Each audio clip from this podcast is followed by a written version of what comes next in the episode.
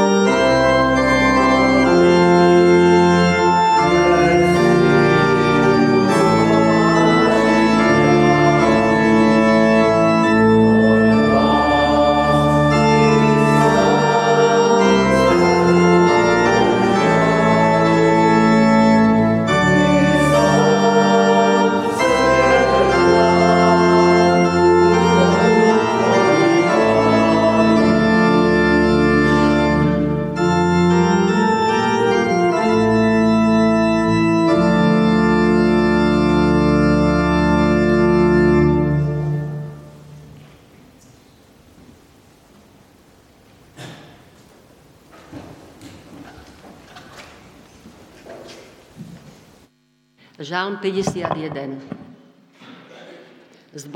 Zbor majstrovi, žalm Dávida, keď prišiel k nemu prorok Nátan, pretože vošiel k Bečeme.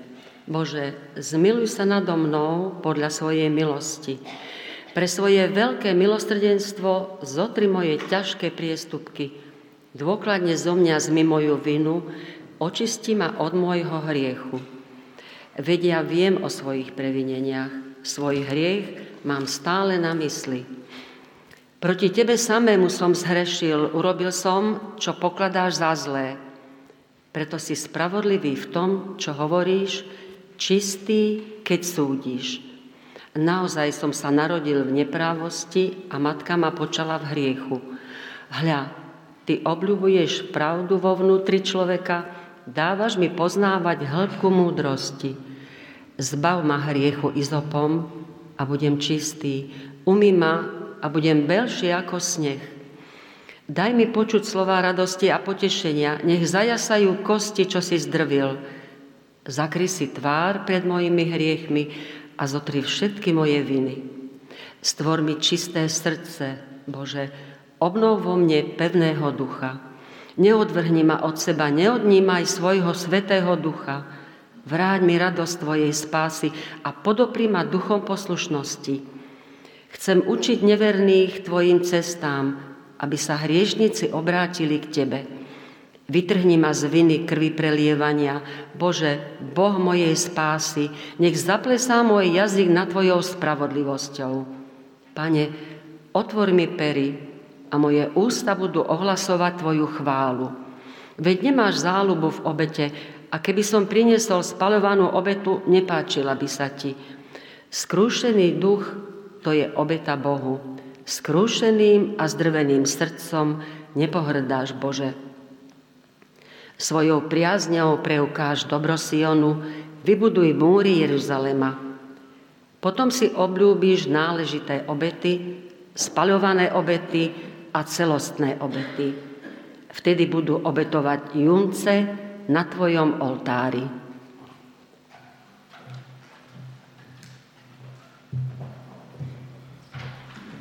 Povstaneme k modlitbe.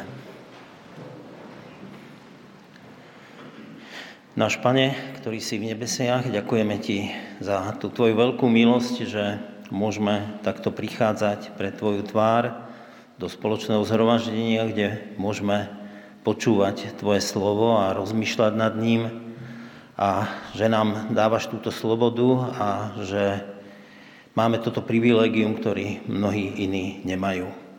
Prosíme ťa za to, aby si bol aj s tými, ktorí medzi nás nemohli prísť, lebo sú chorí alebo prežívajú nejaké iné ťažké veci a tak e, buď s nimi svojim duchom a potešuj ich. Tiež ťa prosíme za tých všetkých, ktorí trpia na Ukrajine, v tej vojne a prosíme ťa o to, aby si ich posilňoval tiež a dal nám všetkým milosť, aby mohol na tejto zemi zavládnuť mier a pokoj. Vieme, že je to v tvojich rukách. Tiež ťa veľmi prosíme za to, aby si nám dal také otvorené srdcia, aby keď budeme počúvať Tvoje slovo, prinieslo užitok v našich srdciach, našich mysliach a v našom konaní, keď odídeme odtiaľto.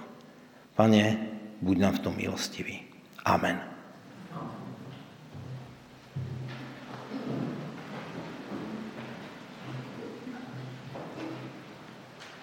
Druhý text je z Evanielia podľa Lukáša, 13. kapitola, 1. až 9. verš.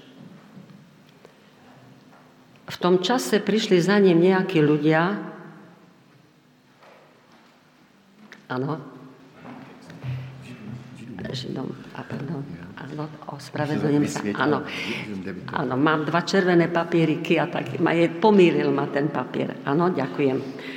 Židom 9, 11 a 15. Keď však prišiel Kristus, veľkňaz budúceho dobra, cez väčší a dokonalejší stánok, zhotovený nie rukou, čiže nie z tohoto stvoreného sveta, raz navždy vošiel do svetine, no nie s krvou capov a teliat, alebo so svojou vlastnou krvou, a tak získal väčšie vykúpenie. Veď ak už pokropenie krvou capov a bíkov a popol z jalovice posvecuje poštvrnených, aby boli telesne čistí, o to viac krv Krista, ktorý mocou väčšného ducha sám seba priniesol Bohu ako nepoškvrnenú obetu, očistí nám svedomie od mŕtvych skutkov, aby sme mohli slúžiť živému Bohu. A preto je prostredníkom novej zmluvy, aby prislúbenie väčšného dedičstva dosiahli všetci, čo sú povolaní, lebo podstúpil smrť, aby ich vykúpil z previnení spáchaných počas prvej zmluvy.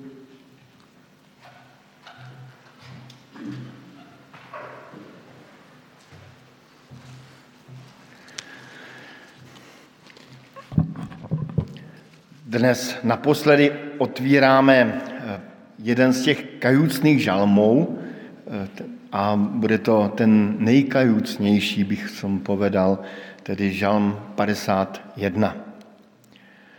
Eh, asi každý známe, podobně jako Dušan nám vyprávěl v úvodu, onen pocit špinavosti a touhy se umít. Eh, například, když bouráme nějaké můry nebo když pracujeme v lese, eh, tak jsme takový špinaví a, a toužíme se nějak ze sebe smít tu špínu. Eh, když se vracím já sám třeba z hor, z nějakého putování, tak se právě na ten moment těším, jak ze mě doma odplave veškeré bláto z cest, eh, prach z ohňů, blechy z vlaků a obvykle si na sebe potom vezmu i něco bílého, protože mám krásný pocit čistoty po 14 dnech. V tom našem kajucném žalmu se David cítí také velice špinavý, ale ne na těle, ale na duši. Proto se v tom žalmu mnohokrát opakují slova typu smaž, utři, ob, obmyj, obnov, zahlaď, očisť. A ten důvod, proč se cítí být tak vnitřně špinavý, je napsán v úvodu žalmu. Žalm Davidův, když k němu přišel prorok Nátan, protože vešel k Betšebe. Tedy David udělal něco velmi špatného, ten příběh je známý, ale kdybyste ho někdo neznal, velmi jednoduše a heslovitě jej zopakuji. Jednou David zůstal sám ve svém paláci, bylo to v době nějakého válečného tažení.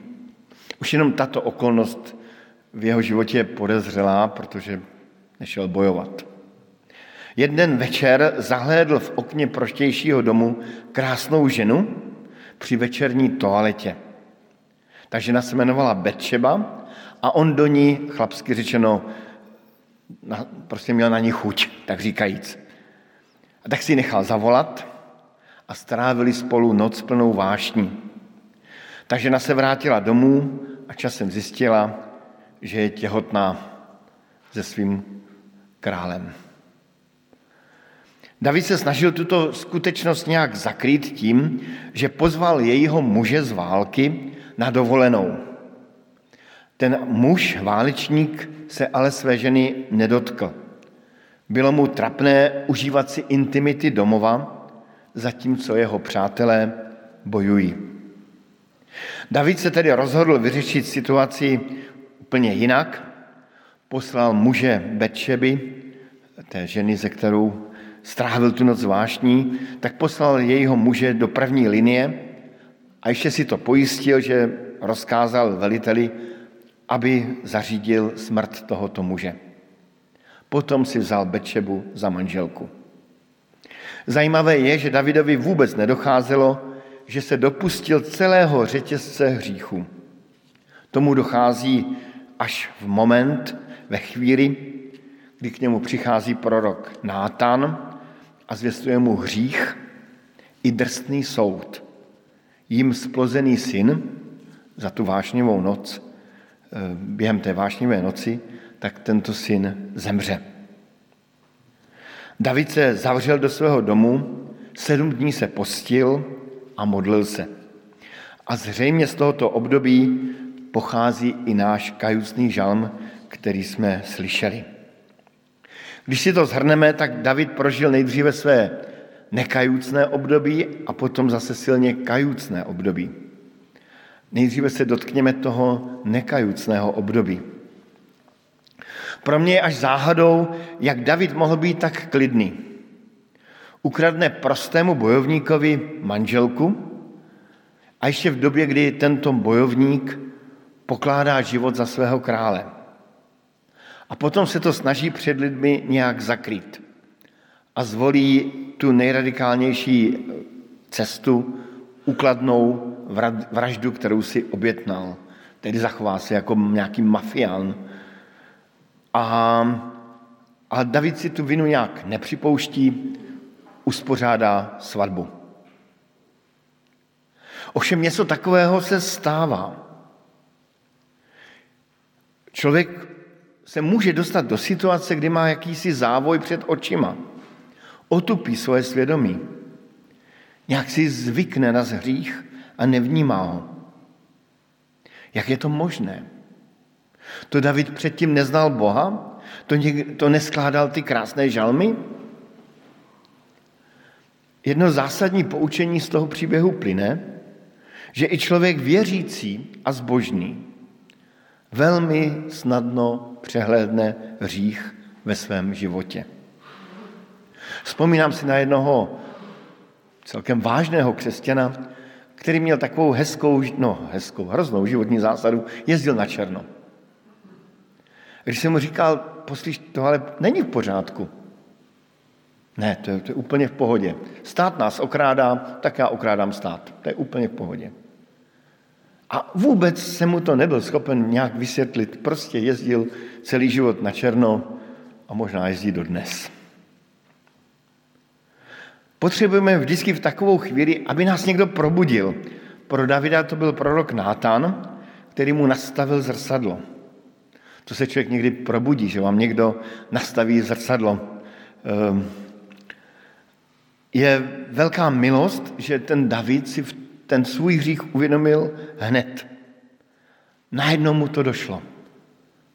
Mám na rukou cizoložství, mám na rukou krev. A v tom žalmu v pátém verši říká, doznávám, uznávám, jsem si vědom své nevěrnosti a svůj hřích mám před sebou stále. V tom příběhu je zjevné, jak je důležité mít kolem sebe dobré přátele. Společenství, které, které nám to zrcadlo nastaví. Kteří nám otevřou oči. A my si uvědomíme náš stav. Ale Pán Bůh si může použít i jiné způsoby promluvení. Například v Bibli máme příběh Enocha, který po narození svého syna začal žít jiný život. Začal chodit s Bohem.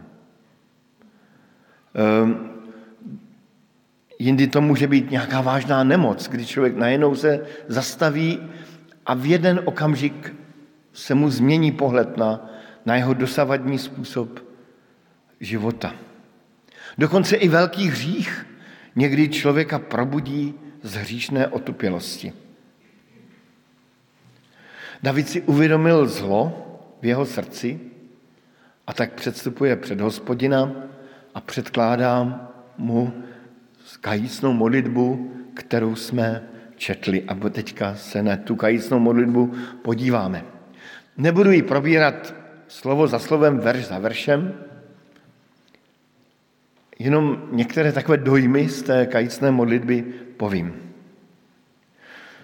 To první, co je na té modlitbě zvláštní, když ji sledujeme jako celek, je ona tíha viny před svatým Bohem. Ono vědomí černé duše, se kterou nemůže předstoupit před boží tvář. V šestém verši to tak jako vyznívá silně. Když to přeložíme doslovně, tak proti tobě, tobě jsem zřešil. Ještě je zdvojeno. Proti tobě, tobě jsem zřešil. Spáchal jsem, co je zlé v tvých očích. Kež mě nevyhladíš z přítomnosti své tváře. Jakoby mu nešlo o to, že se prohřešil vůči nevinnému člověkovi, že zneužil svoji královskou moc vůči ženě. Svou vinu vnímal především před Bohem. David si zřejmě uvědomil, že pokud někomu ublížil nejvíc, a ještě nevinnému člověkovi, tak je to úplně to stejné, jako když ublížíme Pánu Bohu samotnému. Protože Pán Bůh je ten zastánce těch, těch posledních lidí na světě. Proto se zřejmě cítí být vinný před Bohem. A navíc Davidovi došlo, že své provinění neskryje před Bohem. Když člověk ztratí ve svém životě vědomí Boha, který vidí, a vědomí Boha, kterému ubližují, ztrácí schopnost vidět sama sebe pravdivě, jakoby ve tmě. E, žije jakoby ve tmě.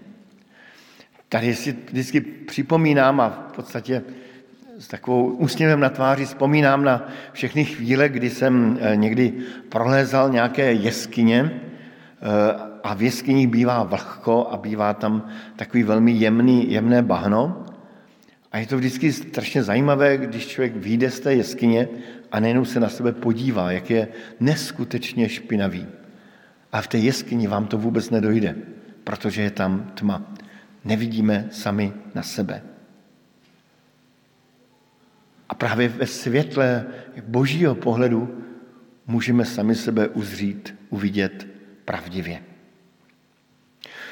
To další, co je zajímavé na tom kajícném žalmu, je pokora toho Davida před Bohem. Je si vědom, že je vydán v milost i nemilost Boží. Říká, a tak se ukážeš spravedlivý v tom, co vyřkneš, co vyslovíš rizí ve svém soudu. Žalmista velmi dobře ví, že Bůh je jediný, kdo bude a kdo může a kdo má právo soudit jeho život. Na Boha se lidé často od, eh, odvolávají. Kolikrát jsem slyšel od svých přátel, od našich politiků, v hospodě, při takových těch hospodských pivních řečích, takovou tu větu, já mám své svědomí čisté před Bohem. Takové řeči považuji za neskutečně hloupé a neskutečně pyšné.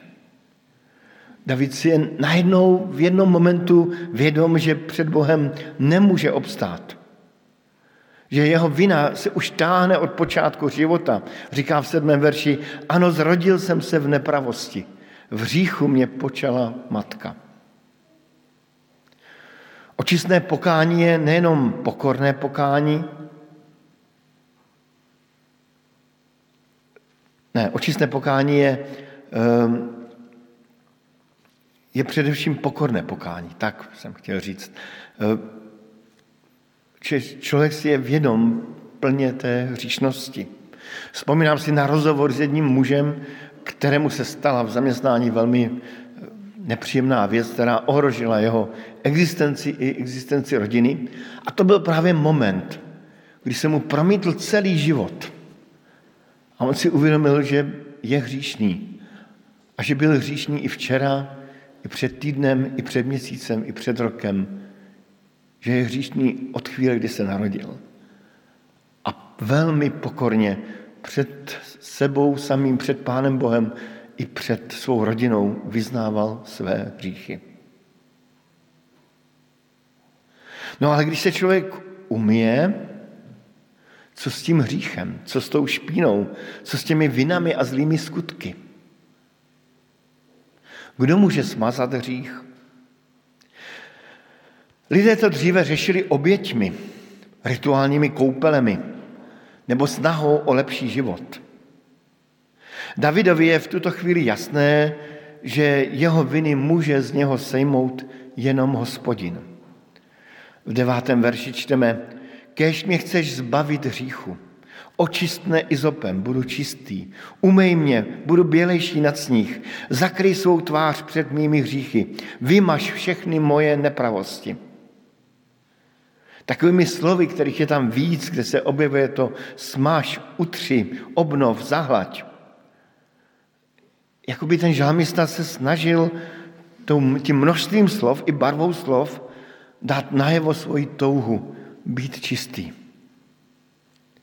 A je na správné adrese, protože jediný na světě, kdo může zbavit hříchu, je Bůh sám. Ta věta je pro křesťany až banální. Víme, pán Bůh odpouští. Někteří si z toho dělají až legraci. Pán Bůh je automat na, na odpuštění. Ale ta věta je velmi zásadní a vážná. Tuto svoji moc odpustit hříchy. Pán Bůh potvrdil a pozvedl v příběhu Velikonoc, které budeme slavit za 14 dní. Jak jsme četli v tom druhém čtení, již pokropení krví a kozlů, capů tedy, že? A popel z jalovic posvěcuje poskvrněné a zevně je očistuje. Čím více krev Kristova očistí naše svědomí od mrtvých hříchů, od mrtvých skutků ke službě živému Bohu. Čím více krev Kristova očistí naše svědomí od mrtvých skutků ke službě živému Bohu. A autor epištoly Židům pokračuje, vždyť on přinesl sebe sama jako neposkvrněnou oběť Bohu, mocí ducha, který nepomíjí. Tedy Bůh odpouští. Jedině On má moc nad lidským hříchem. Žádný člověk na světě, žádný soudce, který pronese odsudek, žádný znalec lidských duší, který s námi provede, kdo ví, jaké cvičení našeho mozku. Žádné lidské snažení, ale jen Bůh v Kristu Ježíši dává odpuštění. V tomto bodě nám často lidé vyčítají, křesťanům, vy se vyspovídáte a jste v pohodě, můžete řešit dál. Ale král David vidí dál, vidí až za to pokání a ve 12. verši volá, stvoř mi Bože čisté srdce a obnov mém nitru pevného ducha. Tady je opět vidět ta pokora. Žalmista neříká, já se zlepším a budu jiný, já od zítřka na sobě budu pracovat. Davidovi je jasné, že sám sebe nemůže změnit. Že jedinou cestou změny je Bůh a jeho pomoc. David zde mluví o novém stvoření jeho srdce. V písmu je srdce místo rozhodování a vůle. Velmi dobře víme, jak si člověk umí poručit ale už se nedovede poslechnout. Proto žalmista prosí, obnov mém nitru pevného ducha. A touží zcela konkrétně naplnit svůj život službou Pánu Bohu. Budu učit nevěrné tvým cestám. Toto téma proměny srdce by se chtělo nějak eh, jako víc rozebrat, ale, ale musím už končit. A jsme u závěru a to téma proměny jsem si říkal, že odložíme k velikonocům. Eh, ne k velikonocům, k letnicím. Tedy jsme u závěru toho kázání. Od toho žalmu se vrátíme znovu k příběhu Davida. Řekli jsme si, že po pokání k Davidovi přišel prorok Nátan a zestuje mu hřích a boží soud ten splozený syn za tu noc vášní, během, během té noci vášní, ten splozený syn zemře. My jsme četli reakci Davida, tedy ten žalm 51. Radost toho pokání Davida skalí skutečnost, že ten narozený syn zemřel. navzdory Davidovu pokání. Tedy příběh nekončí zcela happy endem. Z následky hříchu často člověk musí žít. V životě neexistuje nějaký backspace, nějaký návrat od krok zpět. Když člověk se zadluží a je mu odpuštěno, nakonec musí ty dluhy splatit. Když se člověk eh, má nějaký životní karambol, bude muset žít z následky svého hříchu. Co je silné na tom příběhu, že další dítě, které se Davidovi a Bečebě narodilo, je budoucí král Šalamoun. A tady v osobě toho krále Šalamouna už vidíme tu milost úplně nového začátku. Navzdory té hořko-sladké koncovce platí, že základní roli ve vztahu ke zlému bude hrát vždycky jen a jenom Pán Bůh sám.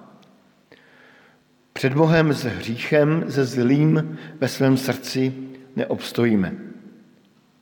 Ale paradoxně jen On sám je nás schopen zbavit toho, té tíhy hříchu v Kristu Ježíši, našem Pánu. Amen.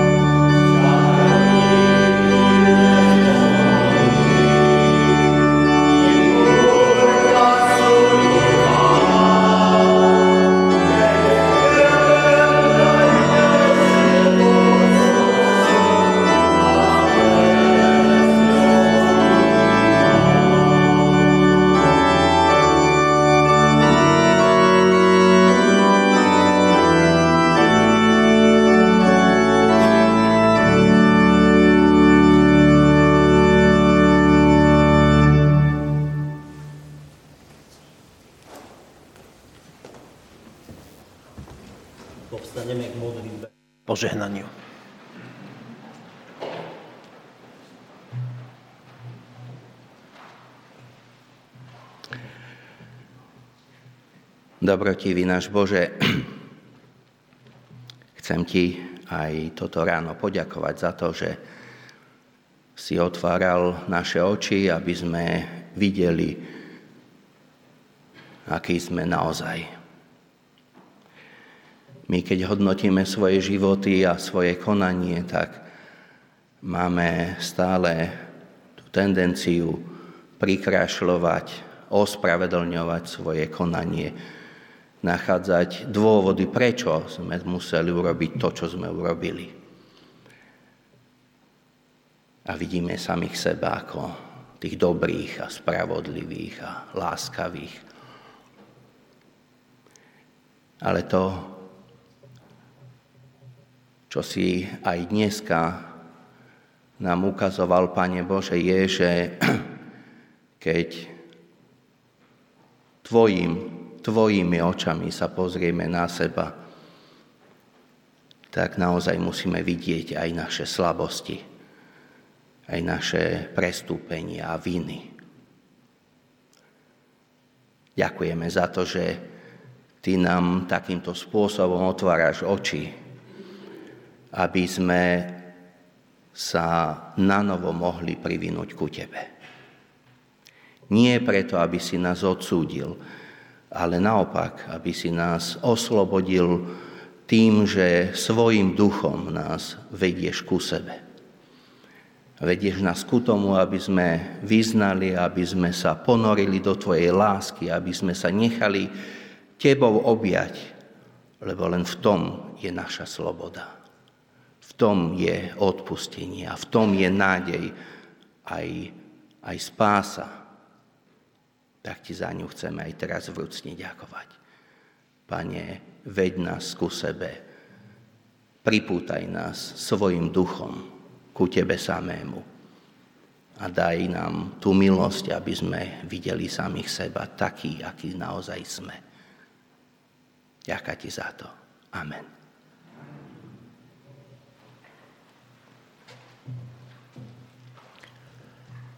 Náš Pane, Prosíme ťa, daj nám milosť poznať pravdu o sebe.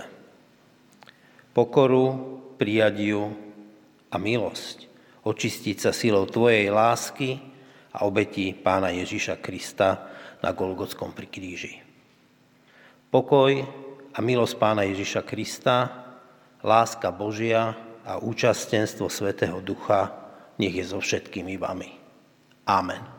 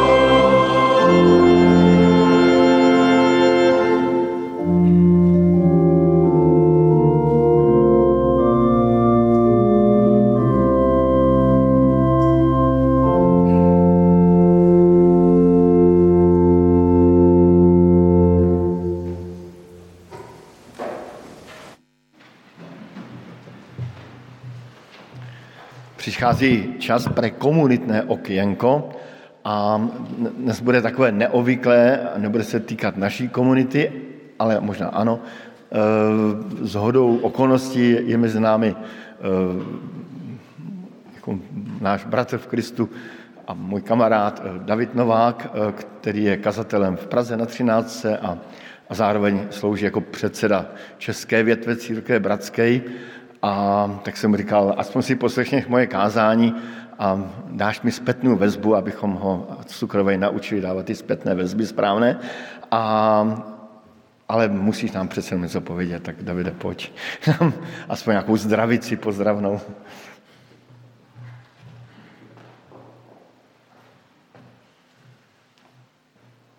Tak vás taky zdravím, tak zpětná vazba pro Petra, tak OK. Tak ještě vám ho tady chvíli necháme. Tak to byla zpětná vezba. A jinak já si vzpomínám, když jsem měl před asi čtyřma lety eh, na vaší celostátní, eh, na vaší slovenské konferenci taky takový příhovor, tak pak za mnou přišli někteří bratři a řekli, abychom, abych nebyl drzej. Tak, tak si na to dám pozor, když nerozumím slovenské církvi. Tak eh, jenom, eh, jenom pár věcí. Eh, my jsme se taky mimo jiné sešli s vaší radou před asi dvěma týdny, tak jsme po tom setkání s vaší radou prožili takový pocit vděčnosti za naší radu. Velmi jsme si vážili toho, že nějak v té České radě můžeme prožívat jednotu i legraci, a nějaký takový společný směr. A zároveň jsme pochopili, že je to určitý zápas, který se v současné době vede v té slovenské části církve, minimálně ve vaší radě, tak nám to taky leží na srdci, protože jsme stále jedna církev a skutečně nám záleží na tom, abychom mohli nadále být jednou církví. Tak se i modlíme za tu, za tu konferenci, která je před vámi, kdy se také bude volit rada. Jak známo, ryba smrdí od hlavy, to platí v Čechách, na Slovensku i jinde a znamená to, že záleží na tom, kdo je v čele. Tak bychom byli rádi, aby eh, ta rada nová byla moudrá a eh, dělala tu práci eh, dobře. Co se týče České církve, tak vedeme takový zápas, který si myslím, že není jenom zápasem v Čechách, ale řekl bych, že to je zápasem obecným a e, chceme zůstat probuzeneckou církví, která má ty své důrazy na znovuzrození, na posvěcení, na následování Ježíše Krista. Nechceme být církví, kde se kážou křesťanské hodnoty. Nechceme zakládat školy, nechceme zakládat školky a děláme to, kdy cílem je prostě sdílet křesťanské hodnoty. Ale chceme prostě razit to, že to, co může lidi proměnit, je dotek Ježíše Krista. A je to zápas. Ty progresivistické směry v Čechách jsou velmi silné, je to i v církvi bratrské a vždycky říkám jako předseda, prostě dokud budu předsedou, tak budeme spolu bojovat. Tohle je mit, kudy nechci, aby se, aby se česká církev uh, ubírala. To znamená, jeden ten tlak, který prožíváme, ten tlak, se tomu říká progresivistický nebo prostě řečeno levičácký, ale na té druhé straně zase jsou ten, ty, ty druhé tlaky a to jsou, řekněme, k, takový ty, taková ta, říká se tomu fundamentalismus. Prostě na všechno máme odpovědi. Když nevěříš správně mému výkladu Bible, tak nejsi biblicky věřící a uh, jsi takový křesťan druhé kategorie, pokud jsi vůbec křesťan. A tady mezi, tou, tady mezi těmi dvěmi póly zápasíme i, i v Čechách a hledáme právě nějaký střed, hledáme, co to znamená být skutečně probuzenecká církev v tom smyslu, který nám odevzdali naši otcové. A eh, teďka eh, ten, ta, ten, ten, ten, ale nechceme jenom bojovat, nechceme se vymezovat proti něčemu, ale chceme jít dopředu. A tak chceme si stále, stále znova připomínat, že my nemáme vizi pro církev, ale ta vize má nás a ta vize je velké poslání. To znamená jít k těm našim sousedům, zvěstovat evangelium. To, co jsme dneska mohli slyšet, evangelium Ježíše Krista a e, to, že prostě Ježíš skutečně zemřel za naše hříchy. Říká se, že česká společnost je ateistická společnost. Není to pravda. Jenom Češi jsou takový féroví a když se jim něco nelíbí, tak prostě do toho kostela nebudou chodit vůbec. Buď to tam budou chodit naplno, nebo vůbec. Takže my to máme vlastně mnohem jednodušší než ty takzvané křesťanské země. Tak to je pozitivum e, o tom, jak eh, to máme, co vlastně, jak to vypadá v Čechách. Plně na závěr chci eh, povědět, že jsme taky velmi vděční za eh, ten kontakt, který máme. Je to méně, než tomu bylo dřív, ale stejně jsme vděční, že nějaké kontakty stále jsou s vaší církví. Jsme rádi, že můžeme být církev bratská nebo bratrská dohromady a doufáme, že to tak bude i nadále a že budeme i do budoucna nějak hledat cesty, jak jít společně dál. Ta poslední konference, kterou jsme měli, ta se úplně nepodařila, ale to neznamená, že bychom neměli mít naději eh, k tomu, že třeba ty příští konference a příští setkání budou lepší. Někdy to se podaří, někdy se to nepodaří, není třeba smutnit, ale třeba to brát jako výzvy a eh, prostě hledat dál, jak jít společně dopředu. Tak jsem taky byl velmi vděčný, že jsem mohl naslouchat Petrovi, eh, jak to tady s vámi a vy s ním prožíváte na cukrové. Jsme vděční, že funguje i tenhle ten, ta výměna kazatelů eh, a zdá se mi, že se to docela i osvědčuje a tak věřím, že to bude i nadále. Tak třeba až jednou skončím jako předseda, tak třeba kdo ví, jestli neskončím na cukrové, ale to jako, to, to byl jenom takový vtip na závěr. Tak ať vám pán Bůh žehná a, a vede vás i v těch vašich dalších zápasech, které určitě máte i tady ne mezi sebou, ale tady na cukrové, jako všude.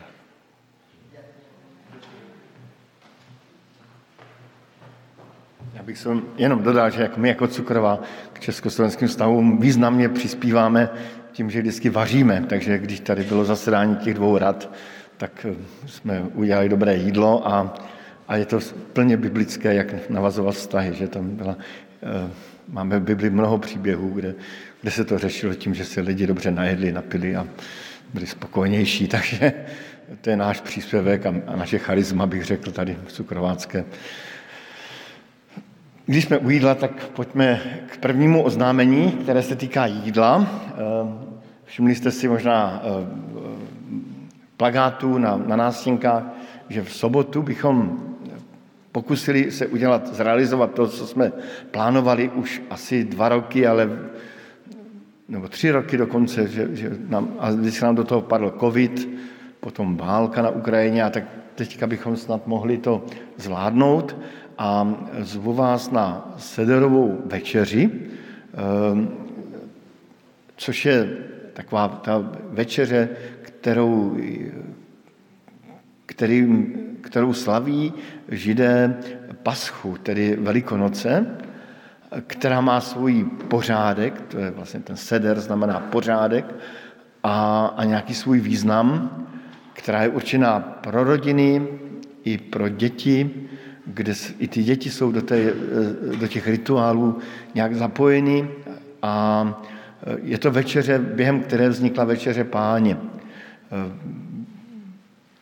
Během té večeře se pije, pijí čtyři kalichy vína, Eh, tak vás tak jako zvu, bude to veselější. A eh, právě někdy se odhaduje, že během toho druhého nebo třetího kalichu vznikla večeře páně, když pán Ježíš potom tomu dal jako trošku další význam a posunul tu sedorovou večeři někam, někam dál. Takže jste zváni. Průvodce nám bude Pavlína Polohová. Někteří jste se tak jako mě ptali, kdo to je. Poloha to zní slovensky a opravdu jako její manžel má kořeně, kořeny na východě. A je to taková, taková, já bych řekl, znalkyně eh, těch židovských zvyklostí. Eh, a já jsem u ní doma eh, v jejich rodině dvakrát absolvoval sederovou večeři a Vím, že už připravuje speciální sederovou mouku eh, a budeme mít macesy přímo z Izraele, protože ty české to je slabé. Tak eh, jste na to zváni.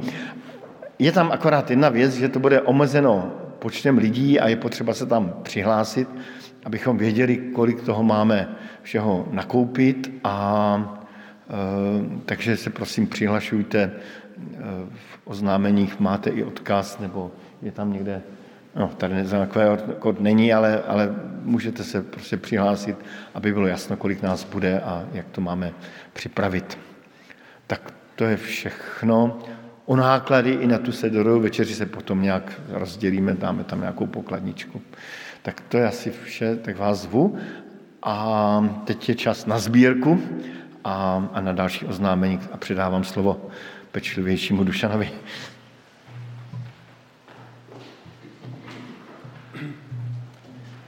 Ďakujem. Máme ešte teda pár oznamov a ten najvážnejší z nich je, že dnes popoludní pozývame členov zboru, máme členské zhromaždenie, výročné členské zhromaždenie o 14.30. Na ňom budeme voliť aj delegátov, ktorí pôjdu na konferenciu a pretože sa nám tá spoločná posledná konferencia nie úplne podarila, tak jedna z vecí, ktorú budeme preberať na konferencii, je výzva, ktorú inicioval náš zbor o tom, aby sme sa snažili spoločne, najmä teda naša slovenská časť, o to, tú našu církev udržať eh, spolu. Ja verím, že to tam odhlasujeme a potom to bude taký dobrý signál smerom do Čiech, do toho, aby sme naozaj na tom eh, spoločne o to zápasili. A samozrejme na tej konferencii sa bude voliť aj rada a predseda našej rady, čiže je to veľmi ako dôležité a eh, tak budeme k tomuto voliť delegátov a povieme si ešte k tomu pár informácií. V týždni bude stretnutie mládeže, to bude v stredu, a v piatok stretnutie dorastu. V sobotu bude tá sederová večera, o ktorej tu Peter rozprával, čiže treba sa prihlásiť na linku, ktorý nájdete na našom zborovom Facebooku alebo tu u Petra.